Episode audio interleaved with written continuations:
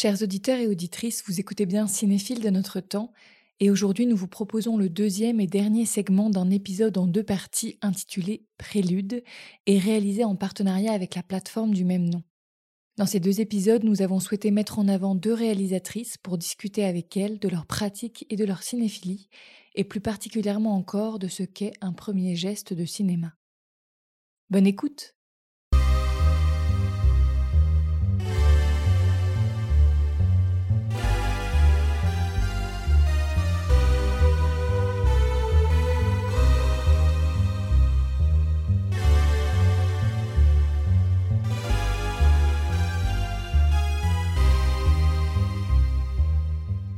Faire un premier film, peu importe sa longueur, c'est découvrir un monde.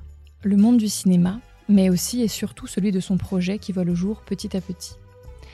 Ce sont ces premiers gestes puissants, maladroits, vivifiants, que la plateforme Prélude, dont nous sommes les partenaires sur cet épisode, a choisi de mettre en avant. Notre invité du jour a effectué ses premiers gestes il y a de longues années. C'était à la fin des années 1980, en Afrique du Sud, alors toujours divisée par les lois de l'apartheid. Elle filme alors un pays en souffrance, n'hésitant pas à en montrer les aspects les plus dérangeants comme les plus lumineux. Depuis, son cinéma hybride mélangeant documentaire et fiction n'a de cesse de parcourir des zones troubles, souvent laissées dans l'ombre, mais elle les filme avec une grande délicatesse, presque une fragilité, qui cherche la lumière. Alors bienvenue Yolande Zoberman et merci beaucoup d'avoir accepté notre invitation. Avec plaisir. Et alors comme de coutume, on va commencer par une citation. Le premier film, c'est comme le premier amour. La première fois reste la première fois, quoi qu'on fasse. Il y a une émotion à nul autre pareille qui est toujours en moi. Et quand je doute, ce qui m'arrive souvent, ce souvenir me réchauffe énormément. Il me donne le là. Il est comme la source à laquelle je reviens puiser quand j'ai peur de m'égarer. Et c'était une citation de Mia Hansen-Love euh, cette année, euh, lorsqu'elle a été jury au festival Premier Plan d'Angers. Pour moi, c'est pas tout à fait pareil. Moi, j'ai l'impression à chaque fois que c'est comme un premier film, en fait. Au fond, euh, puisqu'on parle d'émotion et d'amour, c'est comme si on disait à quelqu'un qui tombe amoureux, mais ben, au fond, ce sentiment, il est un peu vieux, non? Et c'est déjà arrivé plusieurs fois. En fait, à chaque fois, il y a quelque chose de tout à fait nouveau. Et pour moi, c'est toujours comme marcher sur un fil, euh, un peu comme un funambule. Et donc, à chaque pas, il y a un risque. Et le risque est, et en même temps ce qu'il y a de puissant dans le geste, c'est-à-dire euh, est-ce que l'intuition, est-ce qu'on qu'on sent va tout d'un coup devenir un son, une image, une émotion qu'on peut partager avec d'autres. Et est-ce que vous vous souvenez justement de peut-être de l'état où vous étiez lors de votre premier film. C'était donc Classified People, si je ne me trompe pas. Est-ce que vous vous souvenez de quelque chose de particulier par rapport à ce premier film et à sa fabrication? Ah, Je me souviens de tout. Ah, je me souviens de chaque moment parce que, en fait, moi, j'ai tourné à un moment où euh, il y avait beaucoup de violence en Afrique du Sud et en même temps, j'avais pas envie de mettre en scène cette violence ni de et, et j'ai filmé une histoire d'amour, une histoire d'amour d'un vieux couple. Et, euh, et j'avais envie de, de, de filmer la douceur qu'il y avait en dessous de cette violence. Et, euh, et donc, il fallait tout le temps surfer entre, entre ce risque et, euh, et l'amour qu'on pouvait ressentir. Et j'ai vécu des choses invraisemblables. J'ai vécu des courses poursuites avec les flics. J'ai vécu et en même temps, je voulais pas que ce soit l'histoire de ce film. Je voulais pas qu'on se mette nous en scène dans ce film. Et euh, mais c'était euh, vraiment euh, absolument extraordinaire.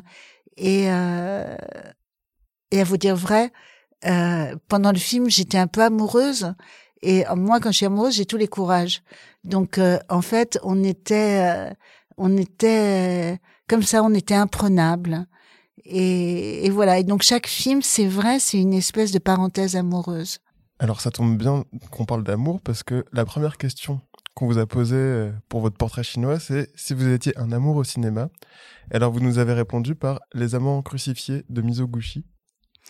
Oui, parce que c'est vraiment l'amour au-dessus de tout. Les amants crucifiés, c'est cette histoire d'amour magnifique où à la fin, tout le monde, tout le monde les amène au supplice et pourtant ils sont ensemble et ensemble ils sont au-dessus de tout le monde. Et voilà. Et moi, en fait, le, le un de c'est c'est pas Classified People, mais un autre film que j'ai fait après qui s'appelait Moi Ivanto Abraham, qui était effectivement une fiction. Je l'ai fait après un rêve et dans ce rêve, il y avait euh, une histoire d'amour très forte avec un petit garçon et euh, et ce et, et, et cette histoire nous mettait au-dessus de de tous les dangers. Et justement, alors pour en revenir euh, aussi à Mizoguchi dans votre cinéphilie ou à d'autres films, est-ce que ces histoires d'amour, euh, c'est des films auxquels vous revenez souvent en tant que spectatrice et en tant que cinéaste aussi ou... bah, C'est très bizarre, il y a des périodes différentes dans la vie. Moi, je me rappelle avoir vu presque une centaine de fois des films comme To Be ou Not To Be, euh, euh d'avoir vu euh, presque une cinquantaine de fois All About Eve, euh, d'avoir vu je ne sais combien de fois La Nuit du Chasseur. Aujourd'hui, je pense que Où une femme est une femme, euh, qui est un film de Godard qui moi me touche particulièrement parce que c'est un film où il y a de la tendresse, où on sent qu'il est, il est amoureux de son de son actrice principale et, il y aura jamais plus autant de tendresse dans ces films. Et euh, et voilà, donc euh, le, je, les moments de cinéphilie ne sont plus les mêmes aujourd'hui. Euh, je suis dans un appétit, je vois presque un film par jour. Euh, je, je, suis dans un appétit de cinéma qui est équivalent, mais où je suis plus comme ça obsessionnelle comme euh, j'ai pu l'être. Mais par contre, je dois dire que le cinéma, c'est ce qui m'a appris à vivre. Et dont la violence aussi fait partie, parce que justement, on vous a demandé en seconde question si vous étiez une violence au cinéma, laquelle seriez-vous? Et là, vous nous avez parlé du film The Killer Inside Me. Alors, est-ce que vous pouvez nous en parler un petit peu? C'est un film extraordinaire. C'est un film où euh, le personnage principal découvre sa propre violence euh, avec un, une femme qu'on lui c'est en fait c'est l'histoire d'un flic. C'est l'histoire d'un flic qui qui qui doit expulser une prostituée et qui tombe amoureux de cette prostituée. Et euh, elle, et au moment de l'expulser, il y a une violence qui les lie et qui tout d'un coup devient quelque chose de sexuel. Et c'est, c'est, je trouve ce film incroyable, incroyable parce que il a beau la trahir, il a beau la, lui faire, on sent qu'il l'aime. C'est-à-dire tout ce qu'il peut y avoir d'ambivalent, de, de, de, terrible. C'est un film qu'on pourrait plus faire aujourd'hui. Effectivement, c'est un film euh, qui est particulièrement graphique dans sa violence. Euh, le personnage principal, donc qui est interprété par Casey Affleck, euh, l'interprète avec une très très grande froideur en plus. Mais comment vous êtes pris justement en tant que spectatrice cette violence? Parce que il est physique quand même ce film. Il est extrêmement physique. Moi je l'ai vu après avoir vu Manhattan, non, Manchester by, the Sea où Casey Affleck interprète un rôle tout à fait différent puisque c'est euh, le rôle de, quelqu'un de, brisé euh, par sa propre faiblesse et, euh, et qui, qui, ne veut pas qu'on le répare, qui ne veut pas qu'on le qu'on l'excuse, qui veut euh, aller au bout de, de, de sa souffrance en fait. Et j'ai été tellement épatée en fait par son interprétation que j'ai euh, cherché d'autres films où il jouait et donc de voir The Killer Inside Me juste après Manchester by the Sea une superposition invraisemblable, c'est-à-dire tout d'un coup un acteur qui était capable de jouer euh, des émotions si différentes il y a quelque chose qui s'appelle moi moi j'aime beaucoup quelque chose que que j'appelle le rapport à la vérité. Je crois pas à la vérité. Je crois pas à la vérité comme une, comme un absolu, je crois que la vérité euh, quand on la recherche comme un absolu, il y a quelque chose d'assez fascisant presque là-dedans. Alors que le rapport à la vérité, c'est c'est la seule chose qu'on peut tenter de chercher en fait. Et, et, je trouve que dans The Killer Inside Me, il y a quelque chose qui s'appelle justement cette espèce de rapport à qu'est-ce que c'est que cette violence. En fait, je crois qu'on est des animaux étranges et, et, que devenir humain est un processus. Devenir humain est quelque chose qui a à voir avec sortir d'une espèce de sidération. Moi, j'ai fait un film qui s'appelle M, euh, avec le personnage principal qui avait été violé. J'ai réalisé à ce moment-là à quel point le viol était une chose courante, terriblement courante, et que c'était peut-être une des raisons de la barbarie de nos sociétés. Et, et que, et que lorsque la violence existe, elle, elle, elle, constitue une espèce de fantasme à reproduire et donc il faut s'en guérir. Et je trouve que The Killer Inside Me euh, montre tous ces côtés-là. On vous a demandé ensuite euh, si vous étiez une, une, langue au cinéma, laquelle seriez-vous? Et vous nous avez répondu le yiddish. Et c'est justement une langue, je crois, que, qui vous est chère, euh, parce que vous la parliez avec votre grand-mère, je crois. Ouais. Et c'est une langue qui est aussi présente dans votre cinéma. Oui, parce que j'aime beaucoup le yiddish, mais j'aime pas la nostalgie. Donc, euh, je sais pas, je sais en faire que du présent et faire du présent. Moi, j'étais un seul cours de yiddish, je suis sortie parce que voilà, ça me paraissait euh, artificiel en fait de vouloir recréer euh, une langue qui n'existe plus. Moi, j'avais un producteur qui disait le yiddish c'est pas une langue morte, c'est la langue des morts. Et, euh, et du coup, j'en ai fait des films parce que des films, tout d'un coup, ça mettait, ça mettait la langue au présent.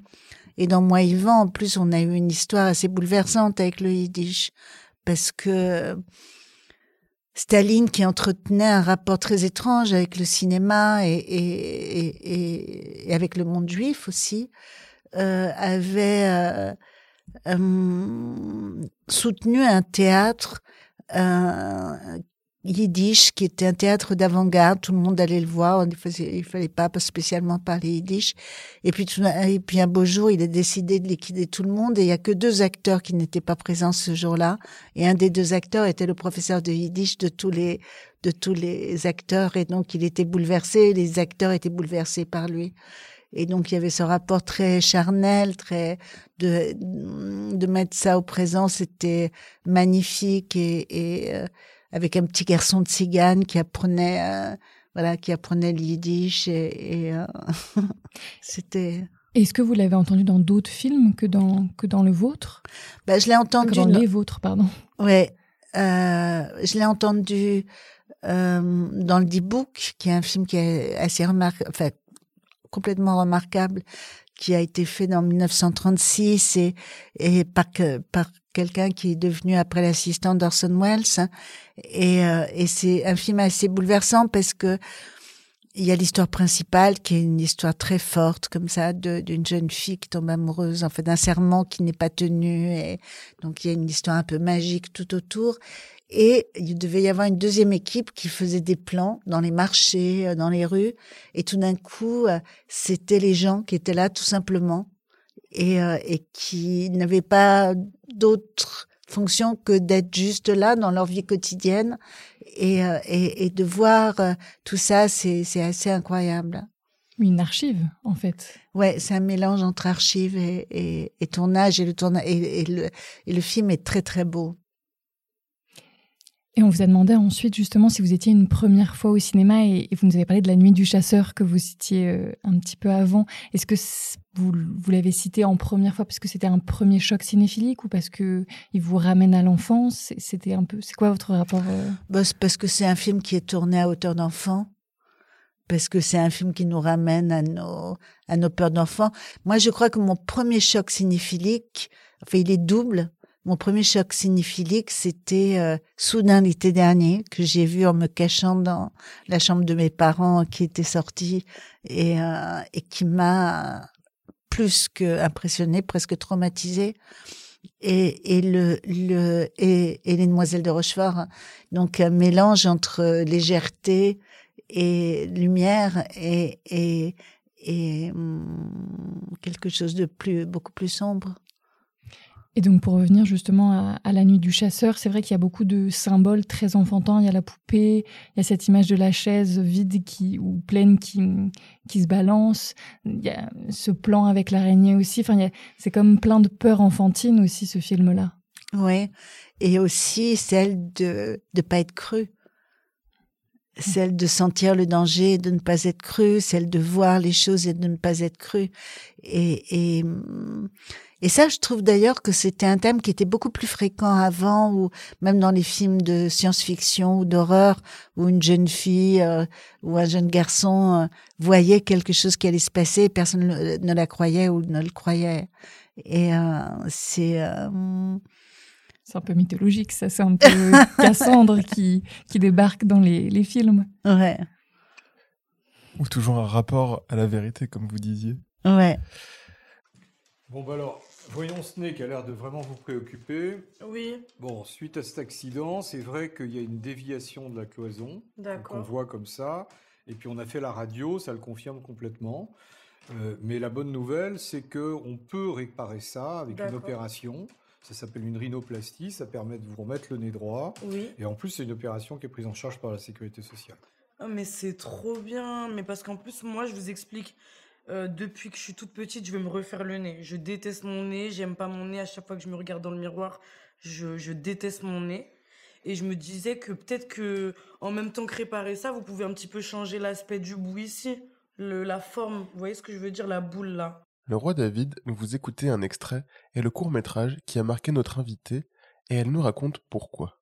On peut s'arranger, euh, enfin ça va pas vous changer votre vie de prendre 5 minutes, vous faites juste un tout petit bout au bout, c'est pas très grave en soi, entre nous.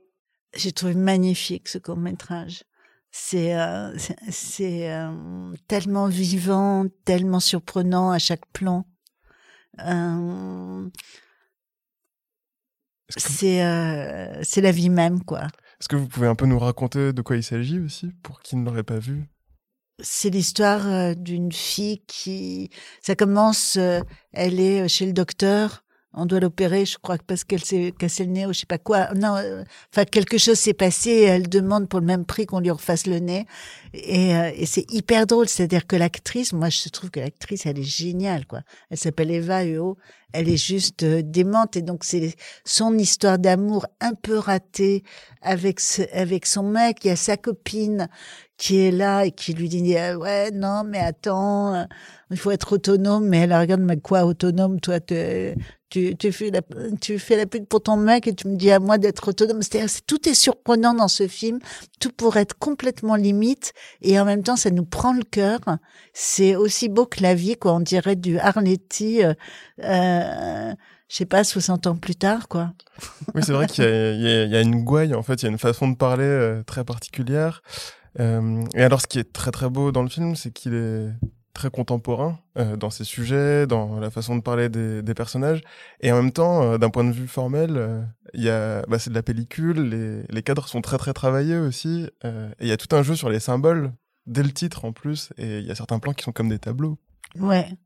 Et puis cette, tout d'un coup, sa mère qui est si étonnante dans le film, c'est-à-dire tout d'un coup, on se rend compte que cette fille qui a effectivement une gouaille incroyable vient d'un milieu extrêmement bourgeois, juif, et, euh, et le, le c'est-à-dire elle décape toutes les images. Toutes les images sont inversées renversées. Moi j'adore ça. J'adore toutes les inversions en fait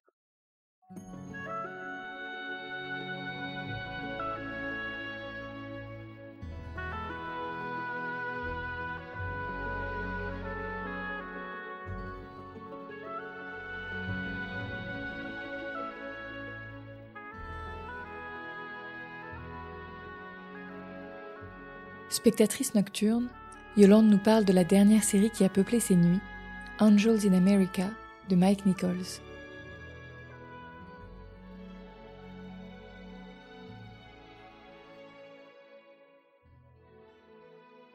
Elle est magnifique cette série. Elle est absolument bouleversante en fait. Et, euh... Et trop méconnue, je trouve. Enfin, mais c'est, mais oui, c'est euh, c'est extrêmement étonnant. Pourtant, avec Meryl Streep, avec Al Pacino. Oui, il y a un euh, cast incroyable. Avec Emma Thompson enfin, et Jeffrey Wright. On, le retrouve après. Euh, enfin bref. Dans Basquiat, ouais. Le, le, c'est. Euh, moi, j'ai trouvé que c'était extraordinairement bien écrit, interprété. En fait, en plus, ça commence par une scène de rabbin qui est à mourir de rire. C'est Meryl Streep qui joue le rabbin. Et c'est Meryl Streep qui joue le rabbin, le vieux rabbin, mais c'est euh, absolument génial. Et puis, c'est génial sur les sentiments, quoi. Parce que, voilà, à la fin de cette première scène qui est une scène de, de censée être de deuil, euh, il y a un couple de mecs euh, qui vont euh, au parc et il y en a un qui dit à l'autre que, qui lui montre qu'il a une tache de sida et, et l'autre qui qui qui veut pas, qui veut pas vivre ça, qui veut pas vivre avec un mec qui va vomir, qui va et qui s'enfuit en fait et qui va revenir après et qui dit cette phrase que j'ai trouvée magnifique, qui lui dit c'est pas parce qu'on trahit qu'on n'aime pas. Et euh... oui, c'est vrai que c'est une belle série sur l'amour et à quel point ça peut faire faire des choses euh, vraiment incroyables, mais dans tous les sens du terme. Ouais. Parce qu'il l'abandonne, il va voir quelqu'un d'autre, ce quelqu'un d'autre est marié lui-même, il aime sa femme, mais il l'abandonne. Enfin, c'est que des chassés croisés comme ça. euh. Et c'est incroyablement bien écrit. C'est une pièce de théâtre. Et, euh, et le, ouais, c'est très très beau. Et justement sur cette histoire de trahison, moi le cinéma, ça m'a ouvert le cœur, ça m'a ouvert les yeux, ça m'a éduqué en fait. Vraiment, toute mon éducation humaine vient du cinéma. Et je me rappelle qu'un des chocs à propos de trahison, c'était un film russe qui s'appelle La vérification de Alexis German. Mais ça, on va en reparler. Ah, Conservez-le pour plus tard. Je reste juste un tout petit peu plus sur Angels in America parce que on vous l'avait demandé aussi par rapport à votre rapport à la nuit. Vous nous aviez dit que c'était vraiment la nuit pour vous, c'était vraiment quelque chose de transgressif, de euh, de très euh, de synonyme de liberté, de, de synonyme de oui de transgression. Donc est-ce que parce qu'il y a aussi pas mal de scènes de nuit qui sont particulièrement marquantes dans Angels in America. Est-ce que vous en est-ce que pardon vous vous en souvenez un petit peu? Euh, je me souviens de, en fait, aussi bien du jour que de la nuit dans Angels in America. Je trouve que tout est, euh, je, trouve que c'est extraordinaire. Comme vous dites, c'est pas du tout assez connu. Et, euh, mais c'est vrai que j'aime la nuit, j'aime filmer la nuit. Parce que, parce que les frontières sont plus floues, parce que les gens ont un peu plus de temps quand ils sont là parce que les gens qui errent la nuit, c'est jamais totalement par hasard. Euh, c'est souvent, ils, portent souvent des histoires. Enfin, tout le monde porte une histoire, mais euh, le et puis parce que la nuit, on, on rend facilement les gens beaux et, et on transforme souvent plus facilement les choses en contes, en contes sensuels. Et, euh, et tout à l'heure, vous parliez de, de... Moi, j'aime bien chercher la lumière euh, dans la noirceur, en fait.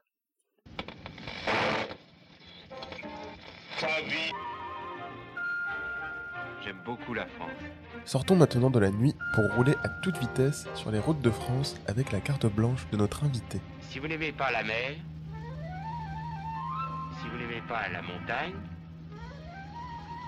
si vous n'aimez pas la ville, allez vous faire foutre.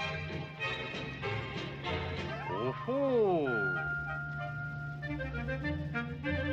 Des petites filles qui font de l'autostop. D'accord, je stoppe et je facture un baiser du kilomètre. La petite n'a pas l'air mal. La jolie cuisse. Oui, mais l'autre. Oh, après tout. Merde, elles sont trop moches. Si vous n'aimez pas la ville, si vous n'aimez pas la campagne, si vous n'aimez pas... Je, le, enfin, peu importe d'ailleurs, euh, Allez vous faire foutre. allez vous faire foutre. Mais de la même manière que j'aurais pu choisir une autre phrase de Godard euh, que j'ai longtemps eu sur mon répondeur quand il y avait des répondeurs sur lesquels on laissait euh, et euh, qui était euh, Angela, tu es infâme. Elle répondait non, je suis une femme. Ça mettait dans l'ambiance euh, vos, vos interlocuteurs. Mais alors pour en revenir à cette euh, séquence d'à bout de souffle, est-ce que vous pouvez un petit peu nous la décrire Ben, surtout ce que je trouve, justement, c'est toujours les mêmes choses. Il se fait trahir par elle. Il va être trahi par elle. Et il aime, peu importe qu'elle elle va le trahir, mais peu importe l'amour. la- D'une certaine manière, l'amour, c'est malgré, c'est pas à cause. Et euh, on aime malgré des choses.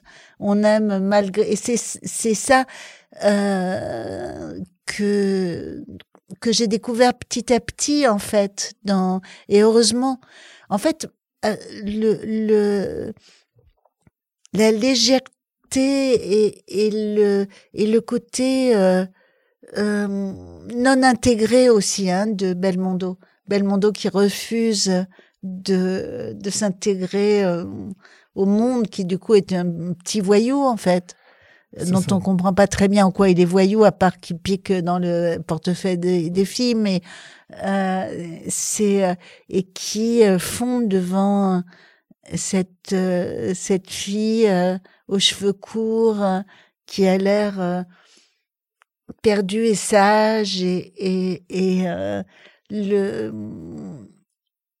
voilà, c'est toute la période. Bah, moi, j'adore cette période de Godard. En fait, j'adore cette période de Godard et j'adore la dernière période de Godard, tout ce qu'il a fait comme artiste. Euh, son livre d'histoire, son, son, la façon dont il se met tout seul face au cinéma et il tient le choc. C'est ça, la façon qu'il a de l'aborder euh, comme un plasticien aussi. Ouais. Et même son rapport au son et, et presque la désinvolture avec laquelle il fait tout ça en plus. Euh. Ouais, c'est euh... et en même temps, c'est des choses. La nouvelle vague, moi, je sais que quand j'ai eu un enfant, ça m'a aidé. C'est vrai? En quoi ça vous a aidé? Bah parce que malgré tout, c'est c'est aussi le cinéma du quotidien c'est aussi le cinéma de euh, si t'aimais, euh, si t'avais envie de viande, est-ce que ce serait de l'agneau ou du euh, ou du bœuf Et si c'était du bœuf, est-ce que tu l'aimerais cuit ou trop cuit Est-ce que voilà, c'est c'est tout d'un coup, c'est faire le lit, c'est et puis en même temps quelque chose de magique le rideau dans Une femme est une femme, quand, quand elle traverse le rideau et que d'habillée, elle devient déshabillée. Et euh, c'est magnifique. Il y a, y a, quelque chose de... Puis, je sais pas, cette chose sur la langue... Sur la langue française et en même temps cette chose extrêmement documentée, euh, euh Belmondo qui se fait poursuivre par quelqu'un qui lui dit euh, euh vous n'avez pas payé l'hôtel à telle date et Belmondo qui sort son carnet qui dit quelle date? Ah parti sans payer d'hôtel. Vous avez raison. et, le, et en fait, voilà. Et en fait, il fait ça parce que c'est Fritz Lang qui avait été accusé du meurtre de sa première femme, il était tellement traumatisé qu'il notait absolument tout dans un carnet. Et euh, donc toutes ces références un peu cinéphiliques mélangées à, une, un désir de vie euh, très quotidien en fait. Quand on va chercher un enfant à l'école, quand quand voilà tout ça, c'est c'est d'une certaine manière la nouvelle vague qui nous le fait aimer aussi. C'est vrai. Et pour en revenir à cette première séquence euh, d'à bout de souffle, euh, tout est là en plus parce que euh, donc Belmondo dans cette réplique, si vous n'aimez pas la mer, si vous n'aimez pas la campagne, enfin il dit tout ça avec une gourmandise aussi. Donc si vous n'aimez pas les, si vous n'aimez pas les décors qui vous environnent et le fait d'être présent aussi au monde, allez vous faire foutre. Enfin, et il s'adresse faire... aux spectateurs en plus. Allez vous faire foutre et moi je dois avouer que étant donné que j'étais assez autiste pendant des années et des années, j'aurais pu être celle qui allait me faire foutre. Et, et euh, le, le, c'est-à-dire, euh, par exemple, la campagne. Moi, j'ai toujours pensé que j'ai pas la clé de la campagne. J'adorerais la trouver un jour, hein. et, et j'adorerais qu'on m'ouvre la porte de, de la campagne. Tout simplement parce qu'on s'invente pas des racines qu'on n'a pas. Et, et euh, ou alors il faut, euh, je sais pas, tomber amoureux de quelque chose. Avoir du désir pour aller vers quelque part. Mais même quand on a du désir, quand on sait pas lire, quand on sait pas voir, quand on sait pas, et donc euh, moi j'adorais que que quelqu'un puisse dire ça et et et me dire waouh ça doit être génial. d'être ça. Et est-ce que vous vous souvenez justement quand est-ce que vous avez découvert euh, à bout de souffle? Est-ce que c'était pendant votre grossesse ou bien avant, Bien avant? Ouais, bien avant. Non, avant. Et, et euh... non, mais le cinéma, c'est vraiment ce qui m'a éduqué. C'est vraiment grâce au cinéma que je peux dire que je me suis mis debout dans la vie.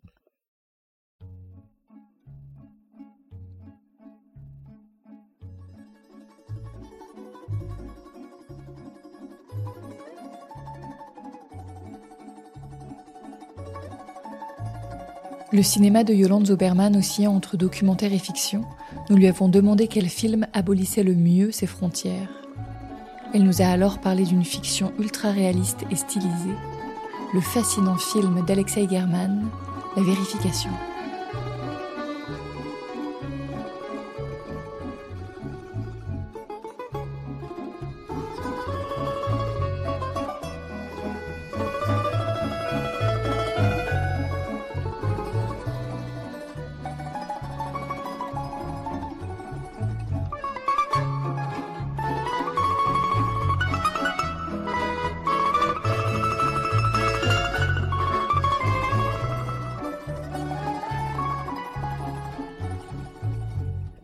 De toute façon, à vous dire vrai, je trouve que tous les films brouillent. Les deux, les, les- je trouve que c'est un peu. C'est un peu- une distinction qui est purement financière aussi, euh, une Voilà. manière de financer le cinéma.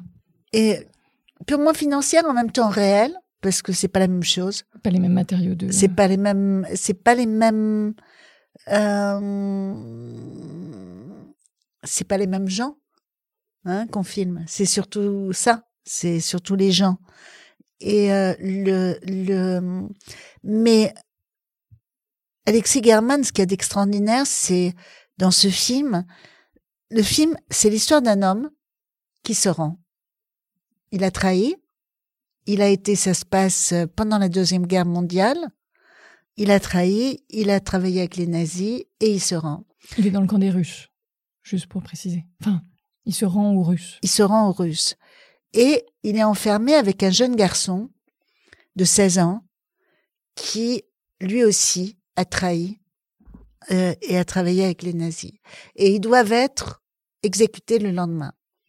Et donc, comme les Russes ont toujours malgré tout quelque chose d'humain, euh, le, le, il euh, réclame de la- le jeune garçon réclame de la vodka, il boit de la vodka, on lui donne de la vodka, et là il a cette phrase qui a changé ma vie. Il dit mais moi j'ai 16 ans, qu'est-ce que vous voulez que j'en sache de ce qu'il faut faire, de ce qu'il faut pas faire? Qu'est-ce que vous voulez que j'en sache? De quel côté il fallait y aller? Je Et tout d'un coup, je me suis dit, mais il a raison.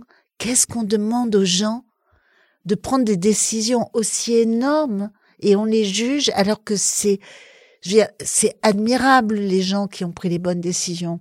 C'est juste extraordinaire. hein. Mais c'est pas simple.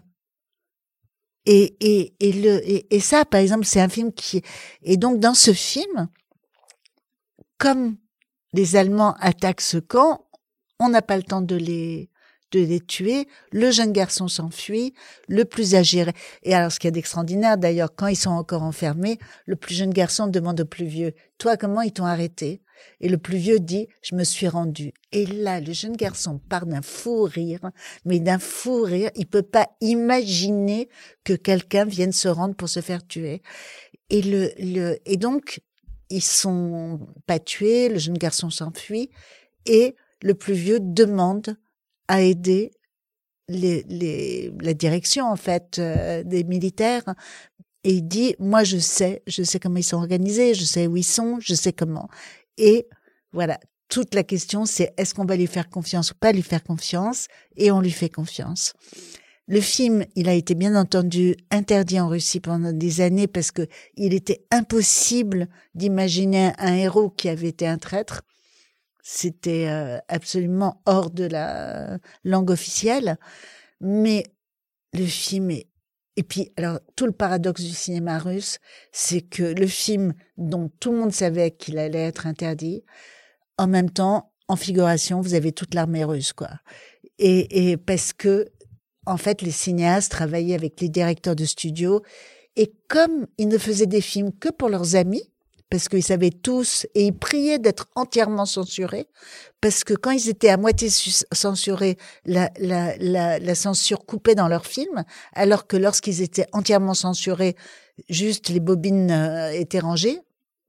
Donc euh, voilà, et ils ne faisaient des projections que pour leurs amis. Donc ils partaient du principe que les gens qui voyaient ces films étaient tous intelligents.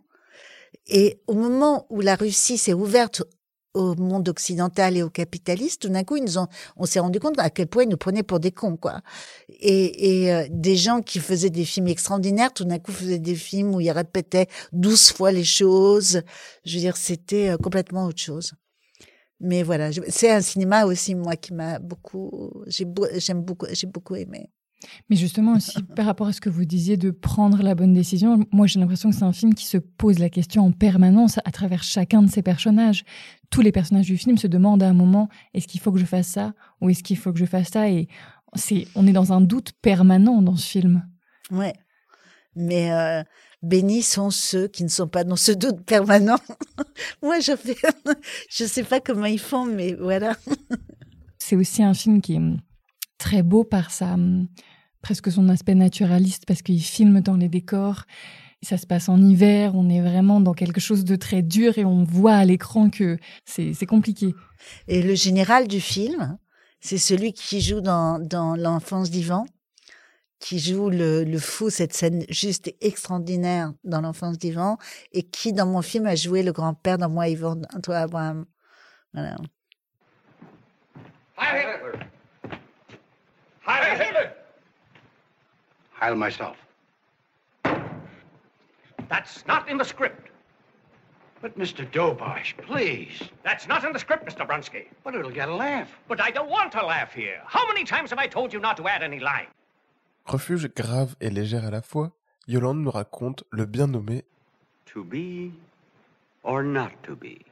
Ah oui, To Be or Not To Be, c'est dément, quoi. A C'est un des film qui, qui se fait, c'est un film sur plein de niveaux. C'est une comédie, c'est une tragédie, c'est euh, une histoire d'amour, c'est une histoire de trahison, c'est, tout, quoi. C'est un film assez total. Le, le, en même temps, Lubitsch lui-même disait que s'il avait été au courant de ce qui se passait exactement à ce moment-là, il n'aurait jamais osé faire un tel film. Et, euh, mais il y a même de l'art contemporain dans ce film. Je ne sais pas si vous vous souvenez de l'image d'Hitler euh, sur les murs, quasiment tagué sur les murs. C'est de l'art contemporain, quoi. Et, et euh, le, le c'est, euh, je sais pas, les répliques de To Be or Not To Be, de, de euh,